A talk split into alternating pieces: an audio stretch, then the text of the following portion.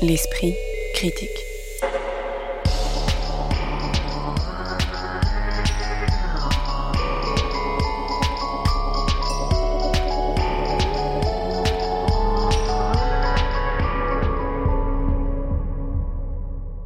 Mediapart. Dans l'esprit critique de ce jour, on perd des enfants au sens littéral ou figuré, on fait le procès d'un procès, on croise Staline, Pablo Escobar et Cindy Lauper, on arpente une fête foraine, on doit passer des IRM du cerveau et faire face à des maladies de peau. Bref, on discute de trois ouvrages qui ont comme dénominateur commun de plonger les lecteurs et lectrices dans des mondes troublants et troublés, celui du procès d'un meurtrier de vieille dame pour Constance Debré, qui signe Offense chez Flammarion, celui du cerveau d'une mère convaincue qu'une autre petite fille a pris la place de la sienne pour Un jour ma fille a disparu dans la nuit de mon cerveau de Stéphanie Calfon, publié chez Vertical. Et enfin, celui des maladies de l'épiderme à travers le récit de Sergio Del Molino, Histoire de ma peau, qui paraît aux éditions du Sous-sol. Pour en discuter aujourd'hui, Lise Wajman, professeure de littérature comparée qui chronique l'actualité littéraire pour Mediapart, Louisa Yousfi, que vous pouvez entendre sur le site hors série, et Blandine Rinkel, écrivaine, critique et musicienne venue en dépit d'une extraction de voix pour laquelle il faudra, et il nous vous faudra, il nous faudra tendre l'oreille. Bonjour à toutes les trois. Bonjour. Bonjour. Offense est le titre du nouveau livre de Constance Debré, publié chez Flammarion, dont nous avions discuté ici du précédent ouvrage intitulé Non. L'écrivaine y poursuit son entreprise d'atomisation littéraire de son milieu d'origine et de sa vie précédente, en centrant son récit non pas cette fois sur sa famille, mais sur ce qu'elle a pu observer lorsqu'elle était avocate. L'ouvrage diffère néanmoins de ses trois précédents ouvrages à la veine très autofictionnelle. Ici, il s'agit de partir du meurtre d'une vieille dame par un jeune voisin qui lui faisait pourtant ses courses, mais l'a finalement laissé baignant dans son sang pour récupérer quelques euros destinés à payer sa dette vis-à-vis d'un dealer. À la fois plaidoirie, autopsie de ce qu'on appelle encore bizarrement un fait divers, mise à nu de la tragicomédie de la justice, parabole, traité de morale. Ce bref récit déplace l'écriture de Constance Debré en voulant bousculer ses lectrices et lecteurs. Alors est-ce que Louisa Yousfi, ce nouvel opus de Constance Debré, qui change quand même d'objet d'écriture et de mode narratif, conserve la capacité de percussion euh, qui caractérisait ses précédents ouvrages? Alors moi, je pense que dois dire d'abord que j'ai été heureuse en fait de constater qu'elle avait euh, décidé de faire quelque chose d'une intuition qu'elle a déjà évoquée dans son précédent livre, euh, c'était euh, Non, où elle évoquait donc cette fulgurance qu'il avait traversée, qui lui était venue comme quoi elle disait le Christ porte des TN. C'est-à-dire que bon, l'idée que les, les lascars qui peuplent les prisons françaises sont les grands sacrifiés de, la société, qu'ils portent le mal pour nous tous et que, en quelque sorte, ils nous en libèrent de, ce mal puisqu'ils le prennent à leur charge. Quoi. Ça, j'avais trouvé déjà à l'époque que c'était qu'elle tenait quelque chose, enfin, une vraie, idée, quoi, une, vraie idée euh, littéraire. C'est une espèce de sainteté empêchée des, des Lascars, quoi, de, de, de Je trouvais qu'il y avait quelque chose de profondément littéraire au sens où il y a que la littérature qui, pouvait euh, raconter ça. C'est-à-dire que euh, sinon, tu dis ça n'importe où ailleurs, c'est parfaitement inaudible. Ça sur un plateau de télé, ça ne marche pas. Y a, ça ne fonctionne. Et d'ailleurs, je pense qu'elle a déjà fait. C'est-à-dire qu'elle elle a dû répondre de cette idée sur un plateau de, télé et c'était n'importe quoi. Et en fait, c'est vrai que ça ne ça fonctionne pas.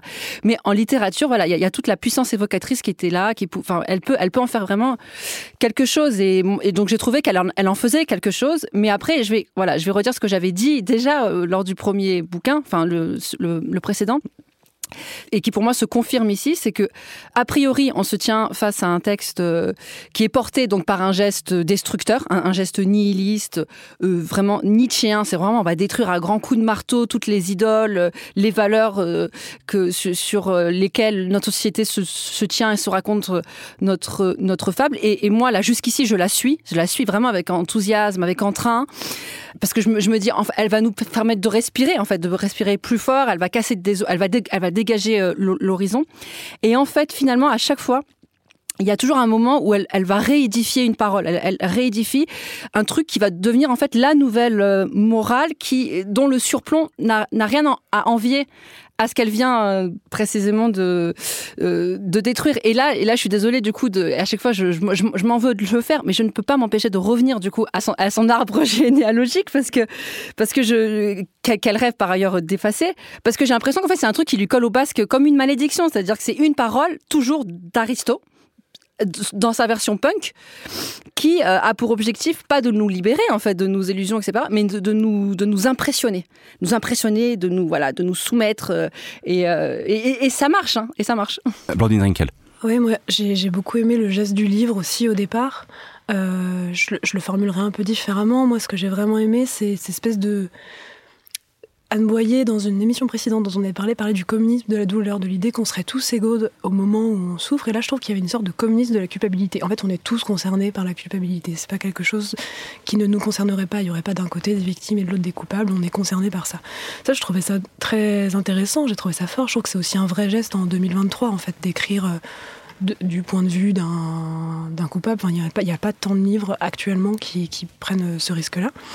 Donc je trouvais ça très fort. Mais en fait, plus je lisais le livre, plus j'éprouvais un, vrai malaise. Et en fait, j'ai fini par comprendre ce que j'éprouvais, c'est que j'avais l'impression que Constance Debré me dominait, me dominait en permanence, qu'elle me, me dominait euh, socialement aussi, quoi. Qu'elle me méprisait, qu'elle me crachait dessus. Et je me suis demandé à quoi ça, à quoi ça tenait cette sensation que j'avais d'être, euh, dominée. Donc j'ai réfléchi à, à l'énonciation. Qui, qui parle? Qui dit je Sachant que le jeu est assez fluctuant dans ce livre. Euh, des fois, c'est vraiment le jeu effectivement de l'accusé, euh, mais euh, des fois, on ne sait plus trop qui qui dit je, j'y Ouais, il y a un je, il y a un vous, il y, a un nous, il y a un nous tous. Et le, jeu, en effet, parfois c'est le jeu de l'accusé, parfois, par exemple, page 85, moi qui écris ce livre, soudain ça redevient le jeu de Constance Debré, mais ça alterne si bien qu'il y a une sorte d'espace flou. Et à mon avis, dans cet espace flou, il y a quelque chose d'autoritaire. En fait, le fait de ne pas savoir précisément euh, qui parle et qui adresse à qui, euh, c'est la manière de créer quelque chose d'autoritaire. Et donc ce sentiment de mépris que j'avais venait d'un grand trouble de l'énonciation que, que non, je trouve qu'on peut le reprocher. Oui, oui, je suis d'accord. Euh, je, moi aussi, j'ai buté sur la question de la délégation de la parole et je pense qu'on bute d'autant plus dessus que c'est vraiment notre problème en ce moment. C'est-à-dire, euh, qui peut parler à la place de qui euh, C'est un sujet complètement brûlant en ce moment. On, ne songera jamais à reprocher à Victor Hugo euh, d'avoir euh, parlé à la place d'un condamné à mort quand il a écrit Le dernier jour d'un condamné. On lui en sait gré au contraire. Pour autant, aujourd'hui, la question de savoir comment s'inscrit une parole majoritaire dans un rapport à une parole minoritaire, elle est, elle est compliquée. Euh, et, euh, et, ici, je crois qu'elle n'est pas pensée et elle nous fait violence. On pourrait penser en lisant euh, Constance Debré, au fond, ce qu'évoquait Louisa tout à l'heure, la sanctification du, du malfrat, enfin ça pourrait être du Genet, ça pourrait être du Pasolini, mais, mais justement, ni Genet ni Pasolini ne prétendent parler à la place hein, de, de ces criminels, ni nous faire la et donc, en fait, pour moi, toute la difficulté du, texte, hein, c'est cette bascule entre le, euh, le jeu et, euh, enfin, et même le nous et le vous. C'est-à-dire que le livre commence au fond par parler du point de vue donc du, coupable d'un petit meurtre euh, minable vraiment, hein, quelques dizaines d'euros. en assassinant sa voisine, il récupère quelques dizaines d'euros. Et ça commence en affirmant vous marchez sur nous, je ne sais pas si vous savez. C'est fort, quoi. On est, bon. Un peu plus tard, vous ne tuerez point, nous si. Là aussi, on se dit, ah d'accord, donc ça va être un livre qui va porter le fer politiquement. Mais très vite, on comprend qu'en fait, euh, Constance Debré veut nous raconter un truc moral, un truc qui nous engage tous, qui est le monde est pourri, les gens sont affreux, il n'y a pas d'innocents. Et elle-même, elle écrit, nous tous, c'est vous aussi. Et donc, c'est cette bascule-là qui partait d'une séparation entre nous et vous, qui était une séparation politique, pour finalement les fondre ensemble, qui fait passer du texte politique au texte moral et qui opère une confusion que je trouve in fine dégueulasse, parce que parler en lieu et place d'un homme détruit par la misère sociale pour nous faire un moral, c'est dur. Quoi. Alors on en écoute un extrait, euh, c'est vous qui vous en chargez, Louisa Yousfi. Vous ne tuerez point. Mère de toutes les lois, mesure de toute morale, de tout contrat, de toutes les règles, de tous les codes. Il n'y a pas de contrat qui vaille, il n'y a pas de loi qui tienne. Vous ne tuerez point, et pourquoi pas? On ne sait plus quoi en faire des hommes tellement il y en a. Où les loger, comment les nourrir, les occuper. C'est comme une maladie, la vie humaine, une infection. Rien d'admirable dans le principe, rien de glorieux dans l'application. Il faut voir l'usage qu'on fait des vies, comment on traite les corps et les âmes, les siens ou ceux d'autrui. Il suffit de voir ce que ça raconte un homme, à quoi ça ressemble, il suffit de regarder, de regarder vraiment. Il suffit de voir les hommes quand ça parle, ça rit, ça bouffe, ça baise, ça crève, comment ça se parle entre eux, les hommes, les femmes, les familles, ceux qui s'aiment prétendument, ceux qui s'aiment comme ils disent tout le temps? Il suffit de voir comme c'est laid, les hommes, les femmes, les riches, les pauvres, les horreurs que ça dit, que ça fait un homme. Sacrer ces choses-là, dans le principe et dans l'application, à l'infiniment grand ou à l'infiniment petit, je ne vois pas. Le respect que ça commanderait, je ne vois pas. Je vois même le contraire, si on regarde vraiment. Alors que les précédents livres de Constance Debré allaient euh, dans son milieu d'origine, hein, notamment dans les ors de la République, là on change vraiment puisqu'on est dans un F3 euh, d'une banlieue. Euh, et elle dit un moment, Constance Debré, il y a une géographie, on vit dans un monde vertical, vous ne voyez pas un monde fait de mondes, non à côté les uns des autres, mais disposés de façon concentrique et superposée, un peu comme les représentations de l'univers au Moyen Âge, un peu comme les cercles de Dante. Donc j'entends hein, vos remarques sur le fait que cette langue, on ne sait pas ce qu'elle en fait, enfin aussi on voit bien qu'elle en fait une morale plus qu'une politique. Est-ce que quand même cette manière de déplacer, est-ce que ça déplace pour vous son écriture, euh, Louisa Yousfi, par rapport à ce qu'on avait quand même dans les dans le précédent livre dont vous parliez tout à l'heure? Non, moi je trouve qu'on la retrouve. Je veux dire, tout son geste, il est qui était déjà contenu dans les autres livres précédents. Il est encore là, il s'est développé d'une autre façon. Et en vérité, c'est ça qui m'a interpellé dans la, la question du, du, fait divers, parce que c'est un, vrai fait divers qu'elle a mis en, en fiction. Quoi. Et alors, il me semble que là où ça, pêche un peu, c'est qu'elle elle, s'en sert euh, seulement comme d'une illustration. C'est-à-dire que c'est vraiment c'est là pour illustrer une idée abstraite qu'elle qu'elle bon donc elle avait par ailleurs exprimée comme je l'ai comme je l'ai dit et donc et, qu'elle a cherché le, le, récit qui pourrait illustrer sa thèse. Et donc, moi, voilà, j'ai rien contre les démarches, comment dire, idéalistes dans les productions artistiques, c'est-à-dire qu'on a une idée puis on cherche l'histoire qui va avec. Ça, peut donner de très beaux textes, un de très beaux récits. Mais il me semble que pour que ça se fasse, il faut quand même qu'il y ait un temps de, je sais pas, de, macération, de manière à ce que l'idée, elle prenne véritablement corps, quoi, et qu'elle se transforme en fait au contact de ce qui est raconté. Et, c'est là en fait que la littérature, elle, elle advient, enfin, qu'elle fait des, étincelles en fait quand les, idées, elles, elles, elles prennent chair, quoi. En fait, elles, elles heurtent la chair des hommes et que du coup il y a quelque chose d'imprévu qui se passe.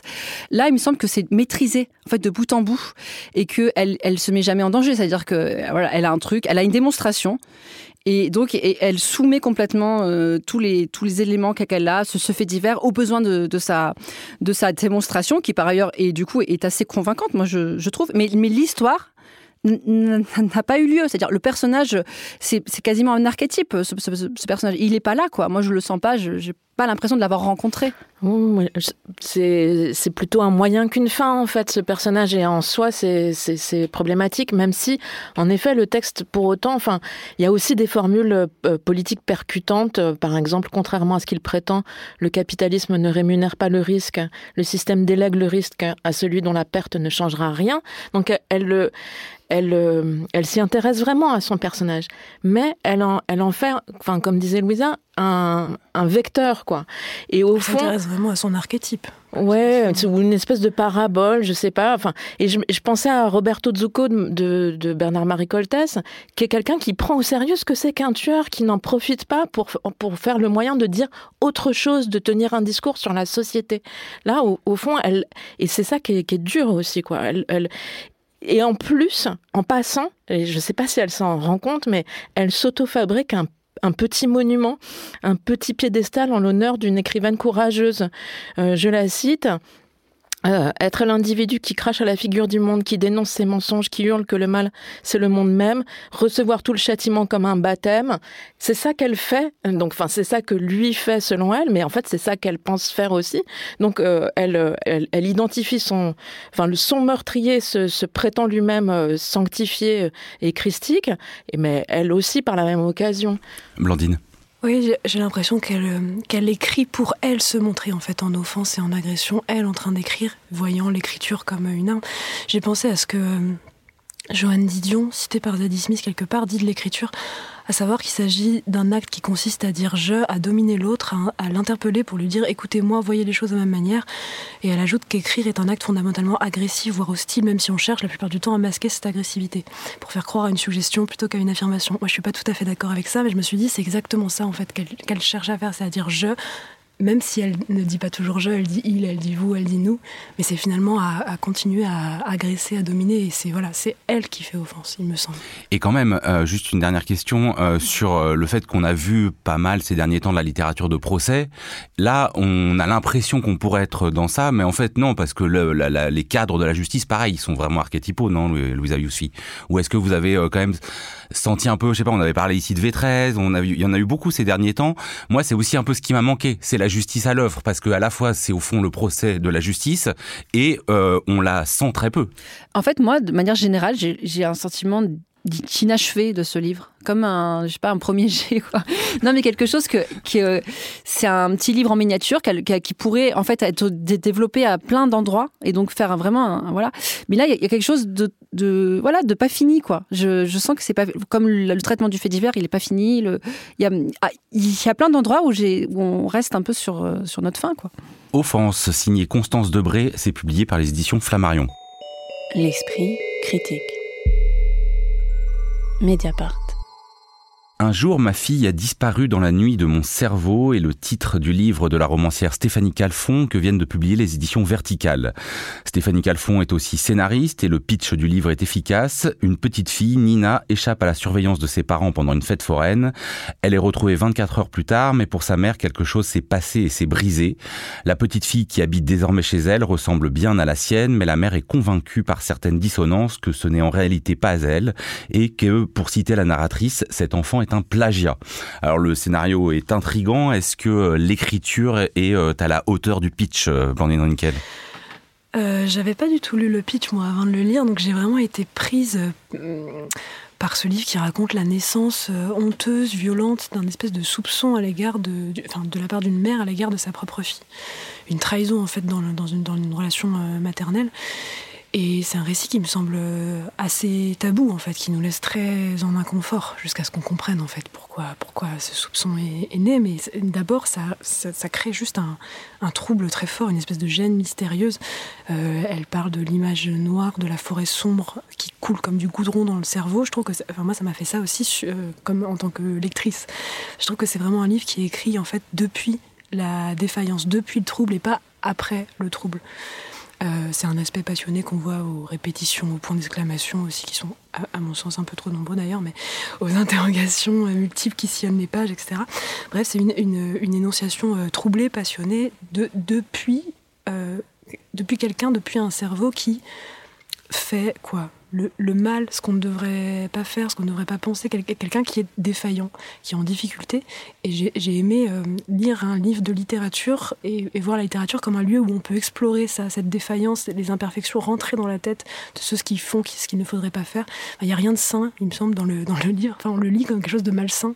Et ça, j'ai trouvé ça très intéressant. Louisa Yossi, sur cette question et cette gageure aussi de confier la narration à un cerveau ben, défaillant, c'est-à-dire d'à la fois euh, faire sentir le délire et euh, laisser le lecteur ou la lectrice dans le trouble Alors, moi, je pense qu'il faut, c'est sûr qu'il faut dire et redire ici que c'est un livre, enfin, et c'est rare, moi, ça, ça m'arrive rarement, on l'ouvre, on peut pas le on peut pas le refermer avant qu'il soit terminé. Je veux dire, il y a une, force de captation, euh, de comment dire, il y, a, une tension, il y a un art de la tension euh, narrative qui est porté à son excellence. Quoi, vraiment, c'est moi j'ai été complètement, comment dire, happé. Alors effectivement, c'est une force, hein, cette, force de persuasion, etc.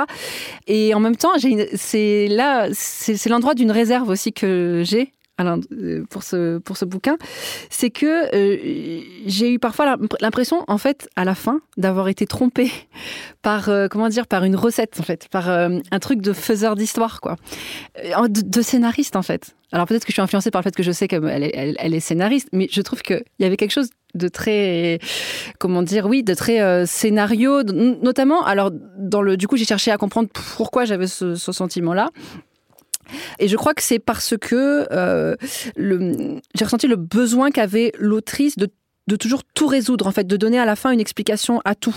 C'est-à-dire bon bah il y a la maladie, bon mhm. voilà, mais aussi le, fait la, la sœur euh, décédée, la mère donc qui oblige la survivante à porter la, voilà donc tous ces trucs ça ça crée en fait une espèce de cohérence générale euh, du, du, récit, qui en fait, j'ai cherché, je me dis, mais ça, ça, ressemble à une méthode. Et, et, en, scénario, c'est le fameux implant paiement, c'est-à-dire qu'on donne une information, et euh, ensuite, on nous donne la raison pour laquelle il est important qu'on nous donne, euh, qu'on nous la donne cette information. Et en fait, ça vient crédibiliser le récit, lui donner du sens, etc. Et en fait, j'ai l'impression qu'en littérature, ça, ça fait l'inverse. C'est-à-dire que ça nous sort de, ça, devient tellement cohérent que ça presque ça, ça fait du récit un truc un peu louche, quoi. Genre, mais pourquoi ça, enfin, tout se répond et tout Voilà. Et donc voilà, là j'ai eu un, il y, a des moments où j'ai décroché vers la fin. J'ai été déçue en fait que tout s'explique et que tout est une explication, que tout est. Oui, c'est-à-dire qu'on peut dire qu'on part quand même d'une étrange étrangeté avec euh, cette. Ouais, et j'aurais aimé qu'elle reste sur ce trouble-là. Cet enfant euh, dont on a du mal à se dire que c'est pas l'enfant, mais dont elle ne voit sans arrêt des petits points euh, qui la mère voit des petits points qui lui rappellent que non, ce serait pas ça. Et puis bah on entre quand même dans des explications neurologiques ou psychologiques assez classiques. Mais oui, c'est ça, c'est que la surprise de départ, enfin qui est quand même très forte, moi j'avais l'impression de jamais avoir lu ça, c'est c'est un roman familial à l'envers. On connaît donc le roman familial, c'est ce que se raconte l'enfant quand il fantasme, voire parfois se convainc que ses parents sont des extraterrestres ou qu'il a été adopté. Ici c'est l'inverse. Euh, et, moi, je crois que j'avais jamais lu une histoire pareille, donc c'est saisissant. Et il y a un effet euh, d'inquiétante étrangeté, pour rester dans le vocabulaire euh, freudien, qui est très réussi. Donc le, le principe de, de l'inquiétante étrangeté, c'est le trouble au cœur du familier, quoi. C'est le principe de Chucky, la poupée horrifique. Et évidemment, plus c'est dans la maison, plus c'est dans l'intime, plus c'est horrible et c'est ce qui se produit. Mais je suis d'accord avec vous. Euh, euh, au fond, euh, la résolution, la, piste pathologique médicale fait que appauvrit au fond la piste fantastique. Moi, j'aurais j'aurais préféré que la mère devienne franchement inquiétante, ou alors que, comme lecteur, on ait vraiment un trouble sur la question de savoir si cette petite fille est, un double ou pas, enfin est une fausse petite fille ou mm. pas. Et donc que, que ce soit la piste fantastique qui soit suivi, plutôt que la, piste au fond très rationnelle de, de la résolution par euh, la, la, pathologie. Quoi. Oui. Euh, en fait, pour moi, ça reste quand même un, très bon livre. Je veux dire, même c'est un texte remarquable à, plein d'endroits, mais c'est pas tellement dans le fait qu'il m'ait appris qu'il existe une maladie euh, psychologique, enfin psychiatrique absolument insolite, voilà, qui consiste à. C'est intéressant, moi, je trouve. Je le trouve bah... bien cynique quant à cette. non mais en fait, de Cap non, mais je trouve que justement cette cette maladie, elle permet de raconter autre chose. C'est-à-dire, en soi, c'est, je veux dire, c'est pas là que moi, j'attends pas d'une littérature qu'elle m'apprenne ces choses. Je, ah, moi aussi. J'attends qu'elle me, qu'elle me fasse comprendre des choses. Ça, c'est pas tout à fait la, la, la même chose. Et, et là, en l'occurrence, c'est une, ce que je comprends, ce que je lis, ce que j'ai lu, c'est une histoire de la maternité, en fait, hein, dans, dans, ce a de plus, dans, dans, ce cas-là de plus inquiétant et de, et de tragique. En fait, il y a, il y a cette expression qu'on dit, euh, je te connais comme si je t'avais faite cette expression-là. Et comme si en fait la, la, la, maternité elle permettait un accès euh, parfait et sans défaut à, sa progéniture, enfin qui serait presque figé dans cet amour. Oui, dans une sorte de toute puissance euh, qui exprime beaucoup mm. très bien le texte par moment. Et, voilà. Et, là, ce à quoi on assiste et qui m'a vraiment touché, quoi, c'est que c'est à une mère qui ne reconnaît plus sa fille parce qu'à un moment donné, une partie de la vie de, de cette fille a échappé à sa vigilance et à, sa responsabilité, et donc elle a fait l'expérience de la de la séparation originale, quoi, de manière brutale.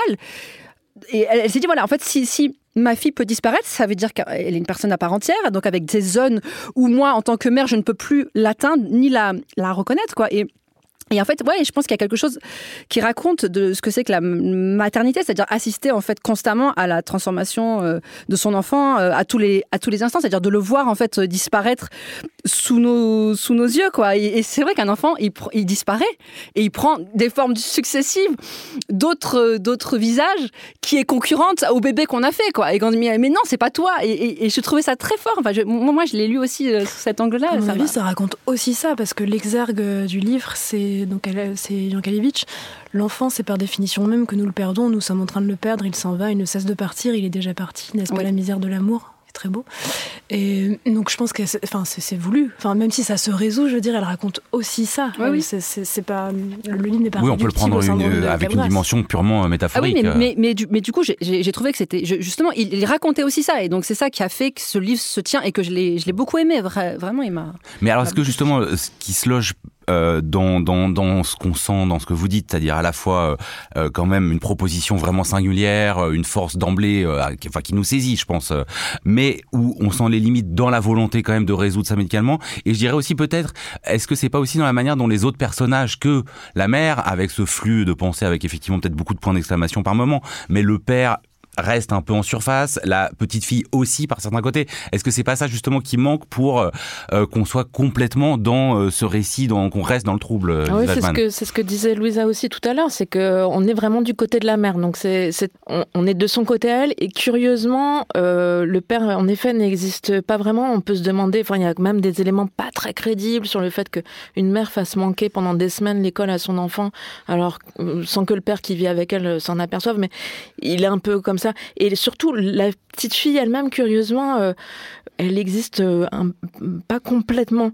Mais bon, encore une fois, enfin, il y a, quelque chose de très haletant dans le récit. Moi, en fait, c'est vrai que c'est, on le lâche pas. Je suis d'accord avec ça. mais j'avais quand même, il y a quelque chose qui me mettait mal, mais qui est une affaire, en fait, je crois, de sensibilité personnelle. Euh, mais c'est que le livre est globalement extrêmement glauque. Et, euh, et on, enchaîne des scènes super glauques. Et, et, et je, je, pour moi, c'est c'est presque insoutenable. Et j'avais l'impression euh, que l'autrice appuie en permanence et un peu trop fort à mon goût sur la pédale à effet pathétique, comme s'il s'agissait d'abord de nous faire pleurer et je finis par en vouloir aux œuvres qui visent d'abord à nous faire pleurer. J'ai toujours été contre Bambi et je suis plutôt comme Sergio Del Molino dont on va parler tout à l'heure. Je préfère Roald Dahl qui invite à jouer avec ses peurs plutôt qu'à ouais, qu'à pleurer. Non, moi, je, je nuancerais quand même euh, sur le diagnostic du glauque parce qu'il y a vraiment, j'ai trouvé quand même qu'il y avait des grands moments de grâce, notamment à la, à la fin. Vraiment, je trouvais que ce, retournement, il était superbe, très beau. Quand la, la, fille, en fait, elle trouve le moyen de regagner euh, l'amour de sa mère en jouant le rôle de l'imposteur, c'est en épousant complètement la, la, folie de sa mère et que du coup, elle se raconte l'idée que c'est qu'elles font une espèce de, de remake de Thelma et Louise et qu'il y a ah, quelque chose très joueur. Moi, et c'était franchement, c'était c'est pas glauque là, ça devient presque un peu joyeux c'est beau, quoi. Il y a quelque chose de très. Moi, ça, j'ai trouvé ça très. Sans doute que c'est très différent si on lit euh, quand même étant une mère ou ne l'étant pas. je sais que moi, je ne suis pas du tout mère et, pas du tout. Euh, mais, je l'ai plus lu, je, je, je, l'ai lu un peu comme j'avais lu euh, La femme gauchère de Peter Handke. Je l'ai plus lu comme une femme qui est en train de potentiellement voir une autre vie possible, qui a une, forme de soupçon quant à sa famille, quant à la vie qu'elle mène, et qui une brèche s'ouvre pour partir peut-être ailleurs. Et finalement, bon, ça s'expliquera par quelque chose, de, par, le, fameux syndrome. Mais je, l'ai plus lu comme, une, comme une femme qui s'échappe. Donc pour moi, c'était, c'était, c'était pas glauque, ça racontait euh, l'échappée dans ce cas-là aussi de, voilà, de, de, de, noir, de sombre, mais de joueur. Non, mais effectivement, sur alors peut-être le, le, terme de pédale pathétique est peut-être un peu excessif, mais assez juste parce que moi j'étais assez troublé finalement par le pacte de lecture posé d'emblée, c'est-à-dire ça commence ce livre par cette phrase J'ai perdu ma fille Nina la nuit du 9 novembre 2022, date de son anniversaire. Avec quand même l'ambiguïté du mot perdre. Et, et, et, je pense que ça dit quelque chose de ce livre qui effectivement des fois on a l'impression un peu en, lecteur d'être manipulé. On revient à ce que vous disiez euh, du scénario, c'est-à-dire que tout est euh, dès la première phrase posé d'emblée. Regardez, je vais vous emmener dans quelque chose que vous connaissez pas, mais je vais maîtriser ça de bout en bout. Quoi. On peut pas s'y perdre. Ouais, c'est calibré. Franchement, c'est calibré pour euh, pour être mis en scène à l'écran, quoi. Je veux dire, d'ailleurs, il va y avoir un film, c'est pas possible. Quelqu'un va l'adapter. Mais après, juste là aussi encore pour, pour nuancer, c'est que effectivement comment dire, c'est-à-dire que son, cette idée de d'explication par la maladie, c'est pas, je, veux dire, elle fait pas reposer tout, tout son récit là-dessus. C'est pas genre euh, ah bah c'est le trick final, euh, etc. Bon déjà on le sait assez vite, on le sait vers le milieu. Donc euh, voilà, tout, le récit ne repose pas sur euh, voilà. On, peut le deviner et lire le livre. On peut deviner qu'en fait qu'il s'agissait d'une maladie, etc. Et par ailleurs, je, dis ça par rapport au titre parce que et, ça, je crois qu'elle a c'est peut-être un choix qu'elle a fait pour éviter de donner l'impression qu'elle a qu'elle a fait reposer euh, tout son récit sur la découverte un peu à la usual suspect. Ah, mais en fait c'était une maladie, vous voyez. Parce que mm. le titre est très clair. Ça dit que en fait elle est pas sa fille n'a pas vraiment disparu et que c'est dans la nuit de son cerveau. Donc on imagine que c'est un truc dans sa tête c'est un truc psychologique. Et ça, je, je pense qu'elle a voulu aussi conjurer cet effet-là. Donc je pense qu'elle avait conscience aussi de, de, cet écueil, quoi. moi, je vous trouve dur, je le trouve pas, je trouve pas si programmatique le livre. Et même le, enfin même en l'ayant fini, en sachant qu'en effet, ça ferait un très bon scénario. Enfin, ça ferait en tous les cas un film. Je, je trouve que ça, que vraiment ça fonctionne. En fait, je me, je me suis pas dit au milieu du, au milieu du livre. Euh, tiens, on est en train en fait de manipuler, il y a plus Mais il me semble qu'on dit pas justement que ça, on dit presque ça fonctionne un peu trop. Ça fonctionne trop bien. voilà. Ça fonctionne pas bien de manière froide, ça fonctionne parce que réellement ça fonctionne. Enfin, je, je sais pas, pour moi c'est vraiment quelque chose sur les. Enfin, ce que, je, là je vois dans mes notes les bifurcations aléatoires, les interdits, les imprévus de la psyché, toutes les forêts qui sommeillent en chacun, ces inexplicables crépuscules qui créent nos paradoxes. Dans un livre trop programmatique, on n'aurait pas senti ça. Or, je trouve qu'on le sent vraiment donc. Un jour, ma fille a disparu dans la nuit de mon cerveau de Stéphanie Calfon. C'est publié aux éditions Verticales. L'esprit critique. Mediapart. Histoire de ma peau est le premier livre traduit en français de l'écrivain et journaliste Sergio Del Molino. Ce sont les éditions du Sous-sol dans une traduction d'Éric Reyes-Roer qui publie ce texte situé entre l'essai le roman, entre l'autobiographie d'un épiderme et le récit d'une maladie qui a affecté aussi bien Joseph Staline, Vladimir Nabokov, Pablo Escobar que Cindy Lauper, le psoriasis. Ce texte se veut toutefois davantage qu'une description historique ou clinique d'une maladie de peau, mais une réflexion plus générale sur cette peau qui est à la fois un lieu de contact et de frontière entre notre intimité et le monde qui l'entoure. Vieillir consiste à se raconter, sauf que ma peau de monstre ne raconte pas mon passé mais mon avenir, écrit Sergio Del Molino. Alors on cherche pas, euh, Lise Wajman, dans cette émission à ranger les livres dans des catégories. Néanmoins, on peut se poser la question euh, dans ce livre, est-ce que ce qui vous a intéressé, si ça vous a intéressé, c'est justement le côté hybride ou c'est certains passages de ce euh, caractère hybride de ce livre? Ah oui, non, c'est vraiment l'hybridité du livre. Moi, j'ai pris énormément de plaisir à, à lire ce livre euh, donc de Sergio Dal Molino dont je ne connaissais rien et d'ailleurs c'est son premier livre euh, traduit en français, même si c'est déjà un auteur tout à fait reconnu en, Espagne. Et euh, peut-être un, point de départ, c'est donc puisque c'est un livre qui s'écrit autour du psoriasis de l'auteur dont j'ai appris à l'occasion, moi qui pensais que c'était une éruption de stress, j'ai appris qu'en fait c'était une maladie beaucoup plus grave que ce que je croyais. Et donc il, repart de, de cette histoire de la maladie. On pense évidemment aux livre de Suzanne Zontag qui avait écrit ce texte fameux La maladie comme métaphore pour dénoncer le traitement métaphorique de la maladie. Sergio Del Molino souscrit à ça. Hein. il, refuse lui aussi de de, de, de, traiter la maladie comme en termes de lutte ou de. Ou de Alors il y souscrit théoriquement. Est-ce qu'il y arrive complètement? Il dit bien que par moment il a quand même assez envie de, de, de, prendre cette maladie comme une métaphore. Alors justement, en fait, je pense qu'il il, embarque, il nous embarque bien dans le traitement métaphorique de sa propre maladie si on se rappelle que métaphorique, euh, métaphore, c'est ce qui est écrit sur les camions et les triporteurs en Grèce, c'est un véhicule, c'est un moyen de transport. Donc en fait, la maladie, ça va être un moyen de transport. Et donc c'est notre petit camion, notre petit fil conducteur qui va nous emmener en effet euh, à la fois euh, à la rencontre de personnes célèbres, donc aussi bien Staline que Cindy Lauper, on, en reparlera je pense. Donc on a on a des, des, des espèces de petites nouvelles comme ça qui s'insère dans un livre qui est aussi un essai, une réflexion sur la maladie, qui est aussi une autobiographie. On a sa, son enfance, ses premières expériences de jeune homme, qui est aussi un livre de développement personnel avec quelques aphorismes plus ou moins bien sentis, mais moi en général ils m'ont fait beaucoup rire ou ont percuté, du genre euh, les confessions importantes doivent être dites à, à qui cela n'intéresse pas. Et donc on on, passe comme ça d'un sujet à l'autre, de l'infiniment petit, les pores de la peau, au très grand, il y a toujours un horizon épique, et ce rapprochement qui, est, qui, produit aussi le, moteur de son humour, qui permet de comparer le psoriasis à Waterloo, par exemple, euh, m'a beaucoup séduite. Blandine. ce que je, ce que je retiens, c'est de cette sorte d'histoire du monde de la peau, euh, c'est aussi cette tonalité à la fois légère, ce n'est que la peau, et grave, la peau, c'est tout, avec beaucoup de délicatesse et d'humour, euh, y compris dans, l'écriture du plus, du plus dégoûtant, parce que quand même, quand il décrit euh, des, des, des, pustules, enfin des choses qui sont de l'ordre de la maladie, il trouve toujours un moyen de les rendre quand même bizarrement, bizarrement chic, bizarrement drôles. on trouvera par exemple une série de vérités sur la galoche qui dédramatise le drame du premier baiser tout en montrant, tout en montrant que c'est quand même un drame au moment où on le vit.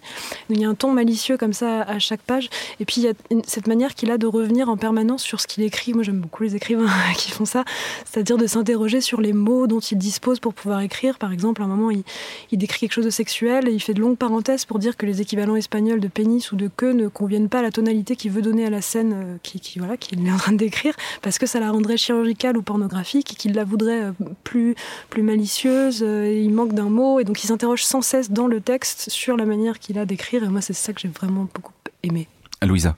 Ouais, je suis assez d'accord. En fait, euh, je suis assez d'accord. Moi, c'est la, la grande liberté de, de ce texte. C'est vraiment j'ai le sentiment d'une grande liberté, c'est-à-dire qu'il il a posé, il a eu besoin effectivement de poser un dispositif. Cette histoire de l'histoire de ma peau, ce, voilà, c'est voilà, moi je l'ai pris comme un dispositif de et à l'intérieur duquel il s'est voilà, il s'est laissé aller quoi. Il a il, il a il a jonglé. Il est alors, alors ce qui est intéressant, c'est moi ce que j'aime beaucoup, c'est la manière dont il jongle avec des références historiques, littéraires, etc., qui sont qui sont très sérieuses, qui sont très graves et tout. Et lui, il en fait ce qu'il veut, il s'en fout quoi. Mm. C'est- c'est- euh, en fait, c'est un, c'est un texte à la fois très érudit et qui s'en fout de l'érudition, quoi, qui veut, qui veut pas se la raconter, quoi, et qui, et en même temps part de ce qu'il est. Donc, il est érudit, mais voilà, mais il joue avec. Et ouais, j'ai trouvé, j'étais, c'était, et en même temps, et en même temps, cette façon, en fait, euh, comment dire, de jouer, c'était pas non plus, euh, comment dire, euh, purement ludique. C'est, presque une élégance de sa part, parce qu'il y a quand même une mise à nu. Et, et- c'est sa manière de, pas de, de rendre cette mise à nu pas complètement impudique quoi. Donc c'est une manière voilà de, de faire passer les choses humblement quoi et, et avec euh, sans oublier de rire. Voilà, j'ai trouvé ça très très très fin, très bien amené. On en et- écoute, euh, peut-être on en écoute un extrait euh, pour voir, pour faire sentir un peu ce que vous avez ressenti. Euh, Lise Wajman. La maladie est une forme bâtarde d'identité, un état aqueux dans lequel le malade ne sait jamais quoi penser de lui-même. Dans le monde des bien portants, tout est très clair et l'on trouve aisément les costumes et les répertoires pour mener à bien la représentation. On peut parfaitement vivre en endossant le rôle de parent, d'amoureux, de professionnel dans tel ou tel domaine, de sportif, de riche ou de pauvre, de beau mec ou encore de supporter du Real Bétis. Mais personne ne sait vivre dans le rôle du malade, combien même le diabète est un marqueur d'identité plus profond que toute autre appartenance sociale ou nationale. N'est-on pas diabétique avant d'être français, par exemple?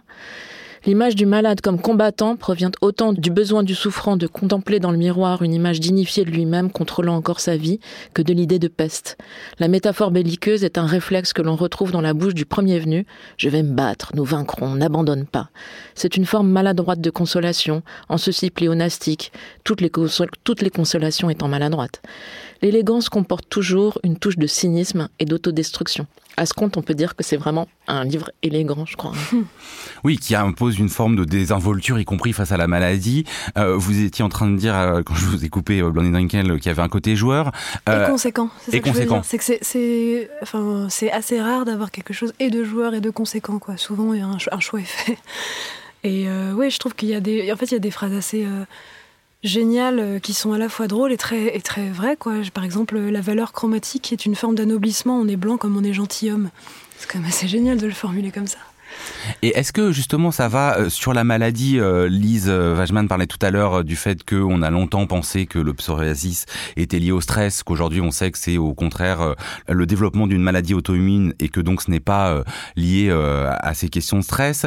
Moi presque des fois j'ai l'impression que ça m'a manqué un peu de technicité de la maladie, enfin que justement comme il a un dispositif très solide qui marche assez bien parce que voilà on passe de la vie de Staline à celle de Cindy Lauper à lui sa propre expérience, que parfois il reste un peu en chemin. Non, c'est pas Bah- euh, une impression que vous avez pu avoir. C'est pas forcément gênant, mais Ouais, moi c'est un peu ça qui Oui, m'a je- des fois un petit peu frustré aussi sur euh, bah parce qu'une des questions hein, qui est derrière c'est euh, est-ce que au fond la maladie entraîne des actions ou est-ce que euh, enfin est-ce qu'on agit en fonction de la maladie de peau qu'on a? Et pareil là-dessus euh, à la fois avec Staline avec Nabokov Mais on- si, on- un livre, le livre révèle une vérité qu'on vous a toujours cachée. Le psoriasis est une des lois secrètes du monde, un puissant moteur de l'histoire qui explique aussi bien l'horreur stalinienne que le, le- la chanson de Cindy Lauper, Girls uh, Just Wanna Have Fun. Oui, bah, bah, en fait, elle- répond, ça veut dire qu'il fait ce qu'il veut. Mais, euh, non, mais il, fait ce qu'il- il raconte ce qu'il a envie, quoi. Et, et- et effectivement, c'est c'est pas un livre sur le psoriasis. C'est pas, je veux dire, c'est pas là qu'on, voilà, c'est pas là qu'on va apprendre des trucs.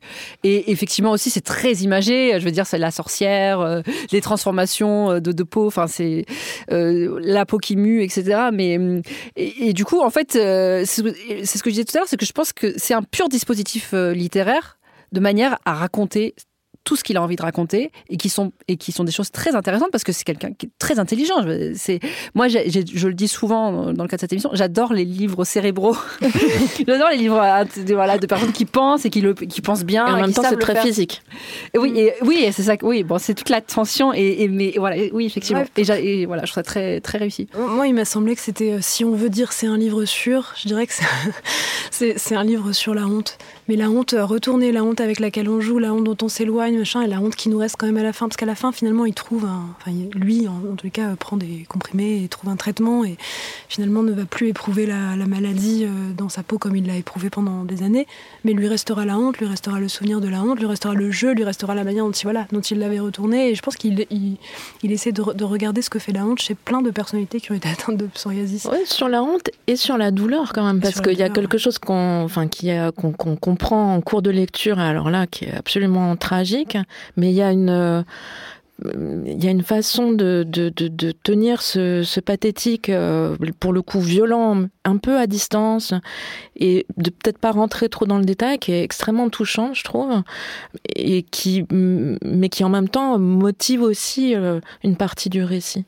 Oui, c'est-à-dire qu'on peut, enfin, on peut le dire, on a l'impression qu'il parle aussi de cette maladie pour ne pas parler du tout d'une autre maladie euh, beaucoup plus cruelle, enfin, alors je sais pas s'il faut dire ouais. mortelle, euh, qui a touché, qui a affecté son fils. Donc on a l'impression que il loge aussi cette histoire euh, tragique dans une volonté de dire, bah voilà, on peut continuer à vivre euh, même dans dans ces situations-là. Moi, j'ai l'impression qu'il y a, il y a, il y a ça aussi comme fil souterrain du texte, quoi.